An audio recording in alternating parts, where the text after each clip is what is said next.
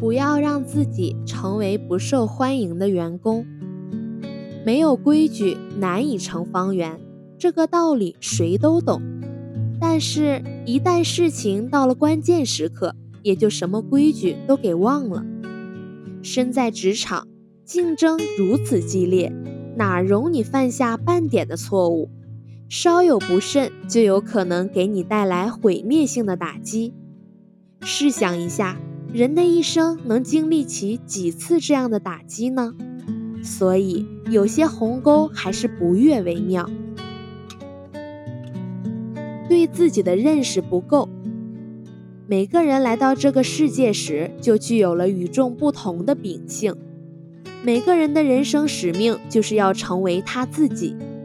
生命属于你自己，只有你才有权支配属于你的生命所有的一切。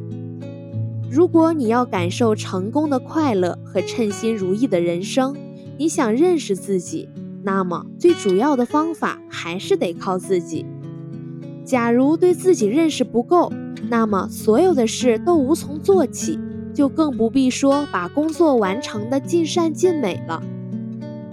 我们常常听到有人如此抱怨：“我讨厌这份工作，但是我必须靠它为生。”这种说法是很没有道理的。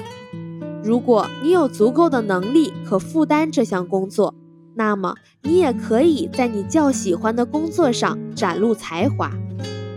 如果你真的讨厌你的工作，至少你可以换一个你比较喜欢的方式来做你现任的工作。人的生命是有限的，不能浪费在做讨厌的事情上面。假如你不喜欢这项工作，却必须为它一大早就起床，辛劳与奔波，即使它能替你解决衣食住行，又有何乐趣？不要浪费掉自己唯一的生命，做你自己，选择你真正想要的目标，做好你自己，不要盲目追随众人。人就像某些喜欢群居的动物一样，喜欢追随众人。每个人或多或少，或自知或不自知的有随大流的倾向。问题是，你不能在所有的问题上都追随众人。尤其不能稀里糊涂地追随众人，重要的是做你自己，做回自己的角色，才能得心应手，压力全无。做你自己，你就是一座金矿，在做事之前，先要认清自己，找准你所处的位置，所拥有的能力和知识，重新审视你的心理风貌，以便对症下药。发掘自身无穷的潜力，那样你就不会有自己不喜欢却偏要做一些事情的压力了。现代社会是高速度、快节奏的，激烈竞争的结果必然会产生高压的生活。你的心理活动节奏能否跟上时代的节拍？是否具有参与竞争的心理承受能力？当挫折频频发生时，你的挫折耐受力如何？强者要具有独立性，你的依赖心理是否能够得到克服？总之一句话，你的抗压能力如何？这就是你必须要清楚认知的。尝试着认识自己吧，对自己的智力状况、情感、意志和个性、心理特征、能力。性格、兴趣、社会关系等有个了解，形成清晰印象，这有助于排除盲目无知而形成的压力。认识压力的过程，也就是认识自己的过程。只有认识了自己，才能把握自己不被压力困住，做出正确的认知评价，有助于我们以更切实实际、更有效果的方法进行思维。我们便可以对需要在什么地方采取什么样方法做出决断，并成功的加以贯彻执行。认识了真实的自己，从客观角度出发定义自己，所设立的目标也就越接近自己的能力。你拥有了别人无法拥有的东西，就要下定决心做好自己，这样才能活出真实的自我，减少不必要的心理负担。特别是在工作之中，假如你不能够真实的认识自己，你对一切都会力不从心，工作也难以全身心的去投入。这种情况时间久了，不管是谁。都会将你列入不受欢迎的职员。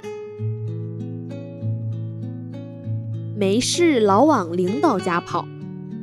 众所周知，孔雀开屏时总是正面对着观众，演员也总是粉墨之后才登场。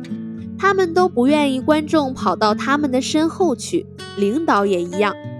领导的私宅、官邸和你家一样，属于绝对隐私之地。每个人都有两个自己，没有一个正常人愿意将另一个自己展现出来，其需要一个属于自己的地方和空间。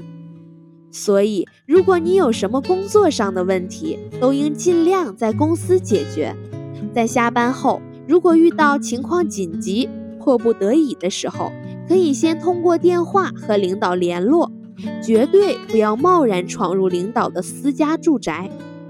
如果没有工作上的问题，仅仅想和领导联络感情，又没有领导的邀请而私自拜访领导的私宅，则更是职场上的大忌。小张在工作上一直很主动，看起来领导对他很器重，他自己也认为是领导的大红人而沾沾自喜。一次，他再次在公司大会上受到领导的嘉奖。觉得领导真是自己的人生知己，油然而生一个念头，他要和哥们儿叙叙旧。当天晚上，当他精神抖擞地敲开领导的别墅铁门时，领导不在。他解释了半天，警惕的保姆像看恐怖分子一样看他，说没有预约不能进去。后来领导的夫人过来，客气地问他有什么事情。他支支吾吾地说：“就是看望看望领导。”在领导的客厅里小坐时，他明显的感到客套背后的拘谨。没有见到领导的他还不死心。几天后，他又一次敲开领导的家门。那位领导夫人的第一句话居然是：“又来了。”当他忐忑不安地进入领导的客厅时，老板刚刚从浴室里出来。穿着随意的浴衣，上面的水珠还在滴滴答答地往下流，和他平时的衣冠楚楚、仪表堂堂的形象大相径庭。看见这位不速之客时，分明是一丝不悦的微笑，和在公司大会上的热情完全不一样了。和有一搭没一搭的交谈中，他如坐针毡。在告辞时，领导委婉地告诉他。以后有什么事情在公司谈，会尊重他人的隐私，特别是你的领导。没有人会欢迎你做一个不速之客，这也是一种严重的违规行为。